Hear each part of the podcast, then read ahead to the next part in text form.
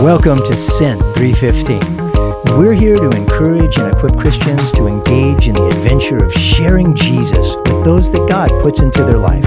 And we're so glad you're here. Matthew, Matthew, how are you doing today? I'm doing great. Great, great. I got up this morning uh, very early, but I ended up at the pool at 5 a.m. in the dark with my good friend Tom, who's my training partner, and my daughter, Tiffany McHugh. Oh, how's she doing? Uh, she's doing good. People are clamoring to hire her. Oh, I'm and sure. It's been a process. I know some of the listeners know about the preschool debacle and all of that. But yeah, she's doing good. And when she's in the pool, she's a fish. She's a real swimmer. And so being able to swim several thousand yards or meters with my daughter is a good thing. That's how good I'm doing today. That's wonderful. Hey, you were telling me a story this morning. Do you want to share that with people? Yeah, I do. It's a true confession, so I'll just be transparent on it. It's a really good story that encouraged me and changed my attitude a little bit, which needs to happen from time to time. So, my buddy Tom, who I said was in the pool with us this morning too, and is probably very tired, I run with him, and he told me a story on the trail that touched my heart and changed my mind. So, he's got a buddy, I'll make up a name, Sebastian and he works with Tom. And uh, he was going to, Tom's a painter, commercial for Tom Guerra. You need any painting? Uh, he's a good one. So Sebastian's going, it's a couple of weeks ago, he's going to go back to Georgia to take a welding job. Okay. So Tom, being one of the most generous men I've ever met on the face of the earth, gives him a couple hundred bucks as a parting gift. Like, hey, this will give you some food and stuff for travel and everything. And that's just the way he is. So when he gives it to him, Sebastian says, Hey, thank you so much for this, man, because I got a ticket last night. He's living in a hostel and he parked in the wrong place and it was overnight or something and $94 ticket. He goes, dude, that'll help with that ticket. Thank you hmm. very much. Well, that day he goes to a really big festival in Balboa Park, which is a part of San Diego where they have big festivals from time to time.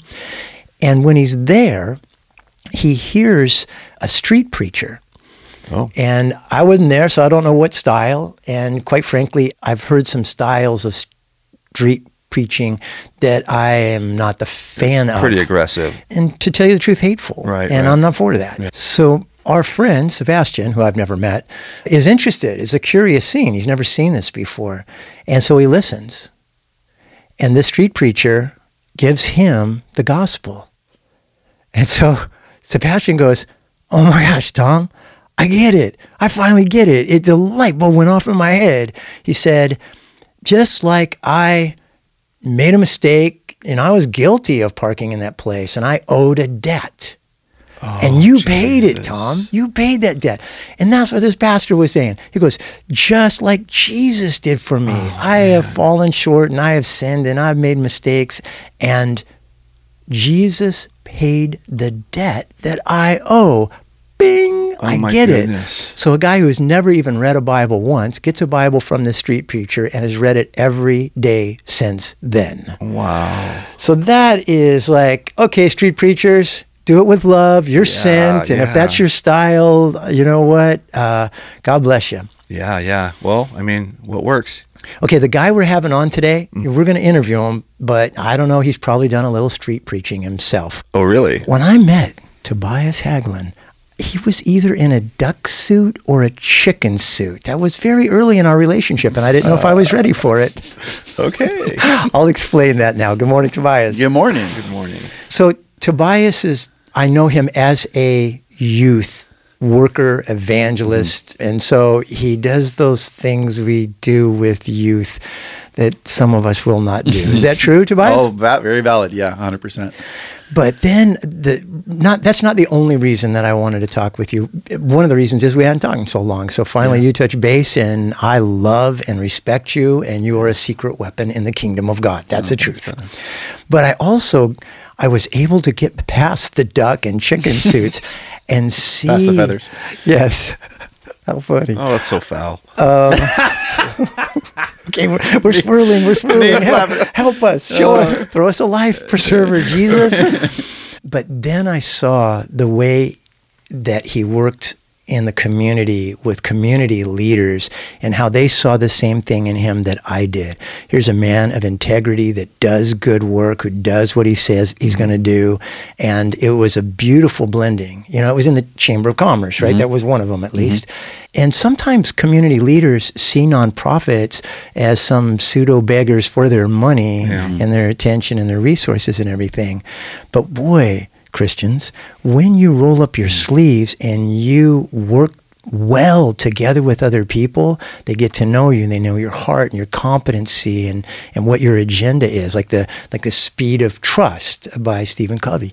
And when they see you're the real thing and you bring value, then they're all over it. They mm. want to accomplish mutual purposes, right, Tobias? Yeah, I completely agree. I think one of those unique roles that nonprofit directors can play in a community is experts on the needs that are in the community that mm. aren't met by the typical sources. And so a lot of it is just, like you said, developing trust and integrity. Yeah. Because with nonprofits and causes, like people can bottle rocket, get excited about something. And I think we have that really often. In San Diego, there's thousands of nonprofits. And yep. so people who have the resources to help are hit all the time, all the time, all the time. And so I think I learned a little bit ago that you got to get an expert on your subject, you got to get expert on your community, and expert on the people who can resource and be a part of that. So you become a centerfold. You become something in the middle that allows yeah. people to connect to that. And once people trust that you can be that person to connect their opportunity to help to the people that really need it, it's fluid. Your job is really to get out of the way at that point. Yeah, so. truth, man. And you know, uh, the same way with me when I entered back into being real active in the Chamber of mm-hmm. Commerce mm-hmm. and everything, we offered a lot of resources. Mm-hmm. So we were there. What can we do to help and mm-hmm. serve mm-hmm. and lead? And what do you need? And when they saw for sure after a little while that I didn't have ulterior motives.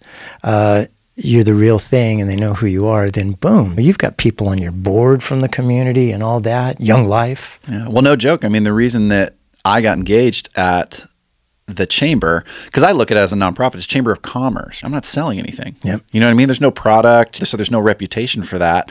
And so when I joined, it was because people said, "Well, look at what Kevin's doing look at what he's accomplishing there, which is a huge compliment, I think, to your influence and the time that you spent there, because people would say this was different before Kevin got here because that's yeah. uncommon. It's it's uncommon in the secular world. It's uncommon in the church world. Everything is a competition. But to come in and be a friend and to be somebody that offers things, offers more than you ask, it can seem almost like, well, are you doing all that so you can ask for stuff later? No, you're trying to create an environment where everyone helps yeah. each other, and you want to be one of those glue pieces that does that. Naturally, God's goodness and uh, kingdom opportunity flows through you yeah. as a conduit. And so I'm there because you went and created that vibe at the chamber. Yeah, That's that great. that was an incredible season and it continues on. So many great relationships. I still get a chance to sit with them and pray with them and cry with them. Mm-hmm. And so it's proximity. Mm-hmm. It's like Bill Hybels talks about contagious Christianity. Part of it is you've got to get in close proximity. So life on life. Yeah, it, you know it's yeah. it's it's so so so important, and it continues on. So I that's one thing that you do really well. And it has to do with relationships. So that's a theme through this whole thing, I think, mm. with you, because you played well, you showed who you were, and you've just rose in leadership. I mean, they made you the chairman of the board. And that's after they saw you in a chicken suit, I think, maybe mm-hmm. not before. And that whole chicken suit thing, I want to make this clear. He doesn't drive around all the time in it. Uh, he would, but it's no problem doing that. See, exactly. But the enthusiasm and the fun and the banter livened up an organization that isn't always that way. Mm-hmm. And when you combine that kind of fun and just be yourself, whoever you are, if you're not Tobias, if you're just vulnerable and transparent like that and just be who you are and then you're competent oh my gosh what a secret weapon. Hmm. i appreciate that. I have had an absolute blast that has grown and stretched me in ways that have been really meaningful and i appreciate how you helped me connect with that because it's just been fantastic for just my personal life and my ministry life. It's been great. Well it's real fun to play with you and accomplish important stuff won't ever go away unless they kick you out of east county.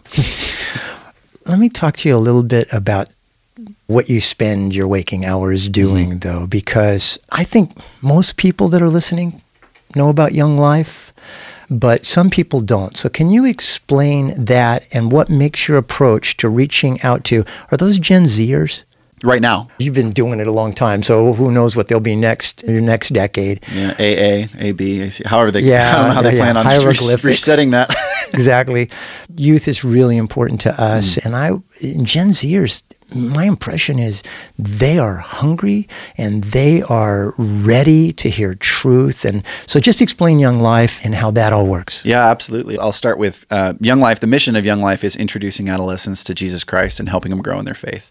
So, inherent in that mission statement is introducing adolescents to Jesus Christ. So, our focus is always going to be kids who have not had the opportunity to hear the gospel. That's usually students who don't have meaningful relationships with Christian adults who are not paid to be in their life. So, what we work to do is recruit and train adults that are going to disciple. We usually starts with mentoring, usually starts with volunteering in the lives of teenagers. So, they're on campus, they coach, they teach. Some of them are just around and a part of the organization. What's great about what we do is a lot of adults would go, especially if you don't have relationships with high school students, but you care about that generation, you want to do something, you wouldn't know where to start. We're where to start. So people come to us, we train them, we place them, we give them opportunity, we give them access so that they can actually start doing that thing they're passionate about. So we make that transition from passion to no way of knowing how to do this practically. We bring those two things together and make it really seamless and easy. And then we walk with them through that process by cultivating that team, caring for them.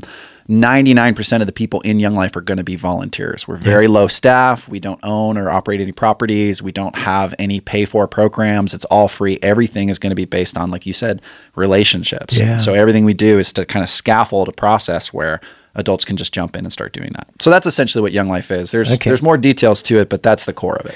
Okay, cool. And in the show notes, we're going to be putting how people connect with you if they go, hey, I want to get involved with that, or hey, we don't have one here. What do we do mm-hmm. about that? So we'll connect people Great. with you for sure. And obviously, it's close to our heart. We're in this wonderful sound studio in Youth Venture. Mm-hmm. So it's all about that, and we're all about one on one mentoring and all that. So we're kindred spirits Absolutely.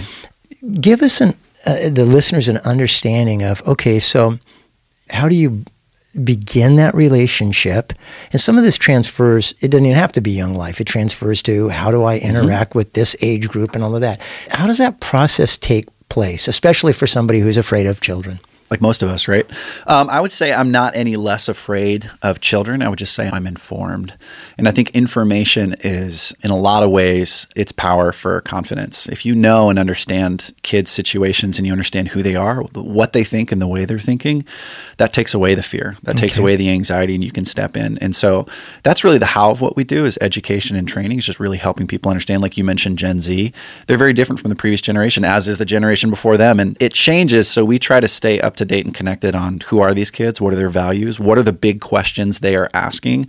So instead of just stepping in, because a lot of these kids, we connect with them because they won't go to church even if they were invited. Like it's just for them on their end of things, they're not interested, they won't engage it. And so uh, we try to come in as a faithful adult through another venue. Like again, finding them in another way. And so we have this phrase, win the right to be heard, which is a lot of what you guys do with Youth Venture. It's the same exact mm-hmm. mentality. You give them a safe space, you care for them, you show up for them, you resource them, you love them no matter what, and they start to trust. And so then they give you an opportunity to be able to speak truth when it's when you know it's going to be received in a way that you want it to be received. And so we do the same thing. We just do it outside at the schools and, and homes and in the community. Really, like I said, it's you said it's kindred spirits. It's it really is kindred spirits. It's Right very on. similar to the same thing. So we're going to try really hard to make sure to educate adults so they can do that with efficiency. so let's say somebody isn't ready to sign up to be a volunteer at young life give them some education right now what is unique about gen z What I so th- I actually heard this phrase about two weeks ago from a director of a program down in Mexico. I was down there for three weeks doing Young Life camps, and he said this way because he is a uh, baby boomer. He was talking to some Gen Zer campers that we had there, and some of them like identifying with Gen Z, some of them hate it. But he said, "Here's the deal of what I found out: y'all just don't trust us." And I feel like that's ultimately what I think is one of the biggest gaps between older generations and Gen Z. Gen Z just doesn't trust the older generations. They don't trust them to be honest. They don't trust them to care about them. They don't trust them to tell them the truth. There's this huge lack of trust. And so that's the biggest hurdle that we're trying to cover is how do we build trust with these kids? Like when they speak, do we just immediately tell them they're wrong? Do we disregard them? Do Uh, if like- they're our own children, yes, if they're our own children. yeah, right. But they assume that they're disliked by the older generation. Wow. They assume that um, we don't value them or we don't value their opinion. Mm-hmm. And so a lot of their behavior, their reactions, the way that they engage the culture, it's it feels like either a fight or a flight. And so our biggest thing is developing trust with them where we help them understand you don't have to fight us on this and you don't have to run. And so sometimes that's backing down from the elevating parts of things. Kids are passionate about certain subjects and we want to elevate because we want them to know the truth, but sometimes it's just listening. And Gen Z doesn't feel listened to, which is why they're so vocal all the time. They don't feel that we want to listen. We had a, couple of my friends, Corey and Jeremy, on here who have a podcast called Cultivate and Keep, and they're millennials. And in that age group, their show is great. And they talk about their lives and how to be Christian men, mm-hmm. young Christian men. And in that episode, they talked about many of the same things distrust and disrespect, especially with millennials. And it, it sounds like the same principle that you used with working in the commerce and all of that. It's talk about building trust. Can we work together? Do I have an agenda? And do I respect you? You know, kind of thing. So that principle weaves in there. I want to take a big jump back. How did you come to the Lord? How did that all happen? Did you have somebody like a young life director? Tell us your story. Yeah, it's actually it's so funny too because it's like as different as the generations are, like there's always a through line. I think trust is the biggest thing. So Yeah. when I was in high school, there was a history teacher at my high school named Rusty Bailey, and he led a young life club there at Riverside Poly High School, where I went to high school. And he pursued me for most of my junior year. I was one of those kids that like would not go to a church if I was invited. I didn't want to go to the Christian club. I didn't want someone to pray for me. All of that felt weird and odd, and I didn't want to be a part of it. And I would be very pushed back on it. And so Rusty took an interest in me personally. He came and supported me at some of my events. He had already had some of my friends that were on the swim team going and being a part of Young Life. And they had invited me and he invited me. And I was like, I want nothing to do with it. But they all came and just loved on me. And so they earned trust because I realized they're going to love on me whether I go or not.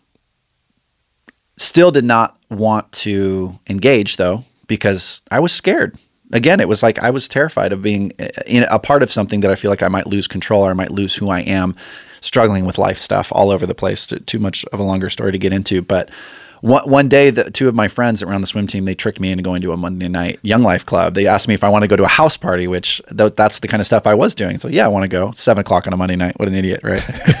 It's uh, diabolical. Yeah, but Young Life clubs, most of the clubs we do, we do at someone's house. When you walk up a driveway at a Young Life club, it looks like a house party. A lot of it does. And so I was fooled. I went in and I didn't realize it was Young Life until Rusty came out at the end of the night to tell us this story about Jesus. That's when I realized, oh, I'm, at- Sorry, that I'm is at so cool. that Isn't is that so funny? cool. Yeah, I know. I it's a love it. longer story that I don't have time to tell, but maybe on another place or another time. Or if you if you or anyone else wants to hear it, grab coffee with me. I'd love to tell it. But that's when I found out. I almost got up and left, but my buddies grabbed me by the shoulders and they sat me down. They said, "Shut up, just listen for ten minutes and then we'll go." And he told the story about the bleeding woman who went and found Jesus in a crowd and how she had spent, I think it's 12 years trying to solve this problem and never got it solved. And she had tried everything possible and none of it worked. And so she decided that she was going to go find Jesus in a crowd, not see him face to face, not talk to him. It just said that she thought, if it's true, I could just touch his cloak, the tip of his cloak, Yeah. and then something would change. And her whole body was healed because she reached out and touched his cloak. I'd heard some of this story before. My dad was a believer, my mom's a believer, but there was a long period of time where I didn't really engage much stuff. I would not have called myself much of a Christian prior to really meeting the Lord at the end of high school. So the story that Rusty told, and at the end, he said, I want you to know, like, you don't have to be all in on Jesus for Jesus to be all in on you. Many of you are in a place where you're really only willing to look at Jesus in secret, covered up in a crowd where no one can catch you, and you're really only willing to touch a small piece of it. And I mm. promise you, that right there could transform your life. You do not have to do all this Dude, stuff. That was exactly is what I so needed to good. hear. it was just like, I Rusty and the Holy Spirit. There oh, you he go. killed it, man. Yeah, the spirit was all over him that night. And so I decided, okay, I'll come back. I had not heard Jesus talked about in that way before because I'd not been willing to go to church. I would have heard that had I gone to church. It's not like there weren't churches preaching that all up and down. It's why the church is this massive movement across the world, is because the truth is there and that's where you can find it. But I was not willing to go. Young Life became that model that allowed me to hear that story in context, and I still was resistant to it. So that's why my heart, that's why I do Young Life. That's why my heart breaks because there are kids that are still like that, that are like me, that if somebody doesn't do whatever thing they can do to get them in front of Jesus, like the friends that brought their lame man on a mat, broke open Yeah. a roof and dropped him down, if there aren't people that are willing to do that, they're never gonna hear it. And so that compels me and motivates me to yeah, your phrase is get off the couch, right? That's what gets me up. That's how what's what happened to me. It's how I got here and that's what gets me moving. Yeah, especially when you know that it works because it works on you. Yeah. Right. And then you get your feet wet and you continue Yeah. that process and everything. I'm a natural skeptic, so all, I go for hard questions, the deeper ones all the time. And so it's been a great place, even professionally, to be able to continue to do that. Yeah. Now, I read your most recent newsletter and it was talking about camp and the things that happen at camp. Can you give us, uh, you know, a God story, a snapshot of what you have actually seen happen in your life with a kid and the kinds of things you're doing right now? Can you kind of pick Ben out of there and go, hey, this was his situation and this is what's going on? Yeah, we have unbelievable amount of testimonies going on at camp. But the one string of it's like a string testimony that I think really shows who we are and what we do is I started doing outreach at Grossmont High School where I met this young freshman kid named Michael Espinelli, who he's great. He won't mind me saying this. Just a though I think the word I would use because it's not a bad word, but he was a turd. Look it up. Look it up. It's fine. But no, just like he was really hard to deal with at times because he's so smart. Hmm. He's so smart and he doesn't take crap from nobody. And I've said this to him more times than I probably should have. I don't want it to work on his ego too much, but most rooms he steps into, he has the highest IQ in that room. He's just incredibly intelligent. And I remember thinking, I've got to get smarter if I want to reach this kid.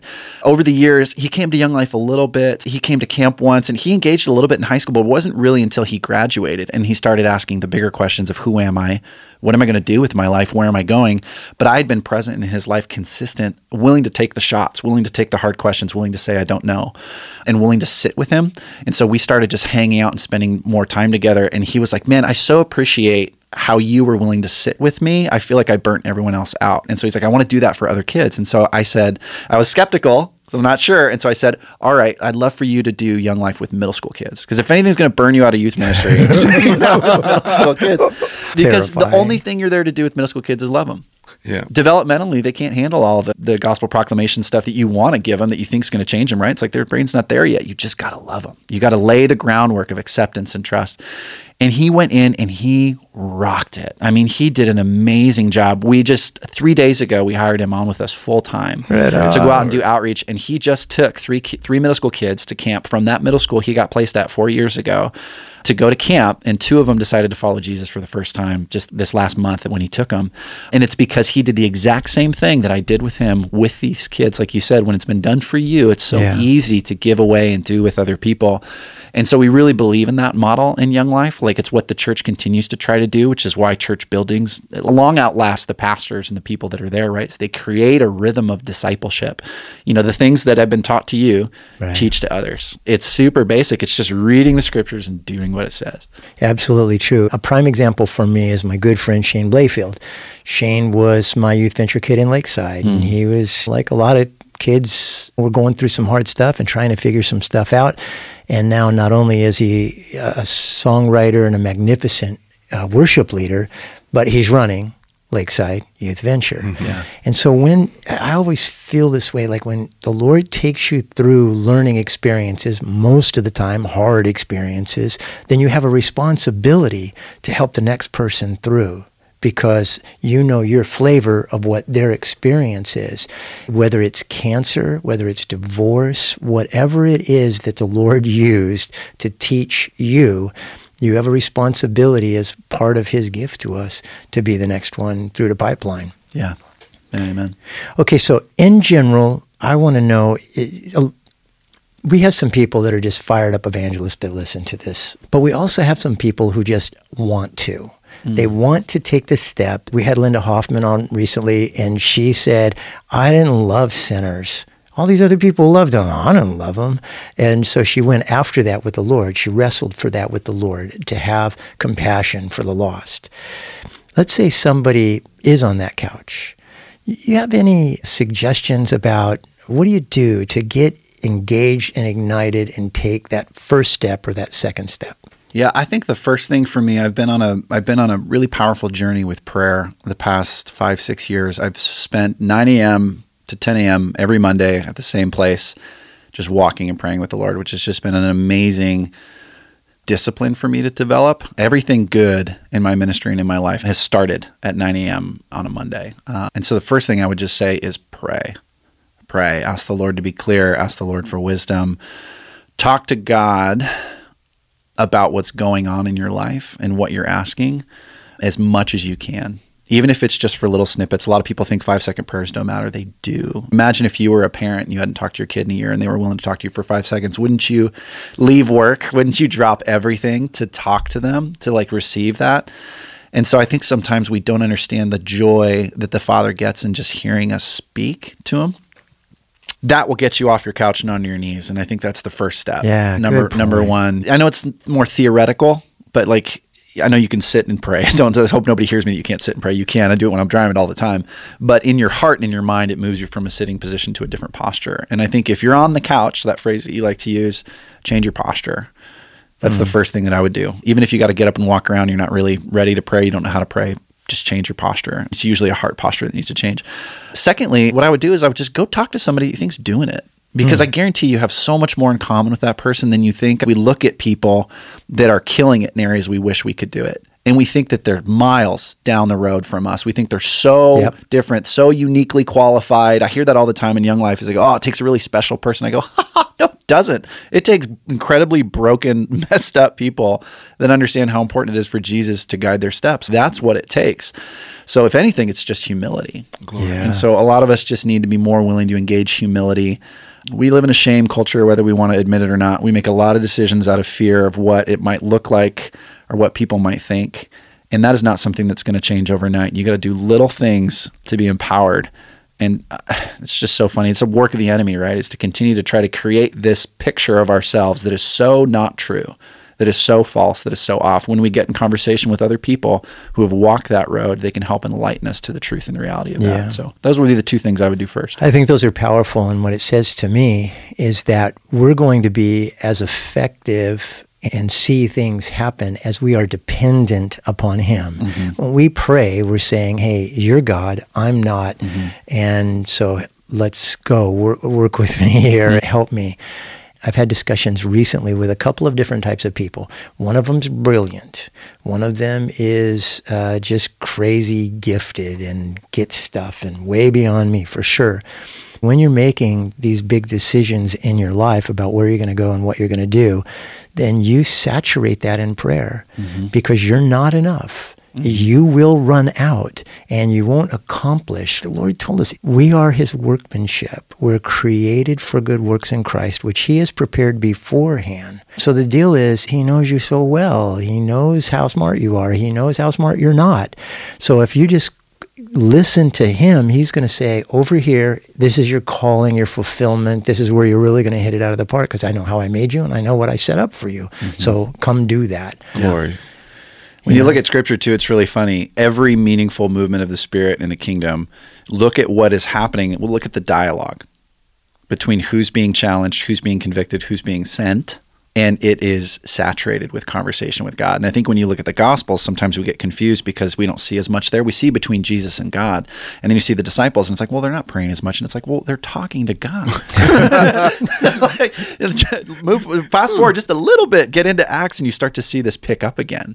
And then when you watch past Acts into the letters and all this other stuff, where you see Paul talking with these young guys yeah. trying to figure this out. What are they trying to figure out? Yeah. How to reach the lost. That's what yeah. all these letters are about. How are we going to reach the lost? How are we going to love our community and create a place where other people can join the kingdom who otherwise would not have been here?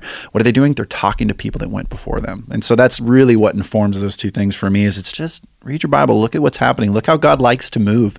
Step into that groove.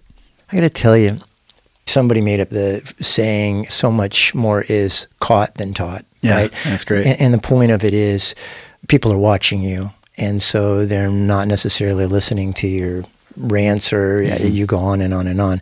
But I think today, I think it's the essence of what we're trying to do here. we invited you because you're the embodiment of being sent. And we say that just about every show. It's all about understanding you are sent. But it's not even so much the education that you gave, the tips you gave from your experience and everything. But I really feel that the people that are listening when they pick this up and catch up to this episode, mm. they're going to catch um, the anointing and the passion of who you are and what you're sharing with them here. And my big goal is that number one, that people understand they're sent, but number two, that they understand what you embody and that it gets them going. Yeah, amen. I hope so too. This is a really cool thing that you're doing. I, I love the empowering nature of it. The, with your average layperson, we just got to be there for each other. Show up. This is yeah. great how you do this. It's yeah. such a fun medium. Let me pray for us. Okay? Thanks, brother. All right. Father, I thank you for Tobias and who he is, way more than what he does. But man, I'm a big fan of what he does. And I just ask, Lord, that those people that are listening today, that you quicken their spirit. It doesn't have to be youth work, Father. You might be calling street preachers out. I have no idea. But Lord, you are calling and you have prepared good works for people that you made and created in love. And so, Father, Matt and I joined together and just saying, Father, would you just bless this and bless these people who are sent.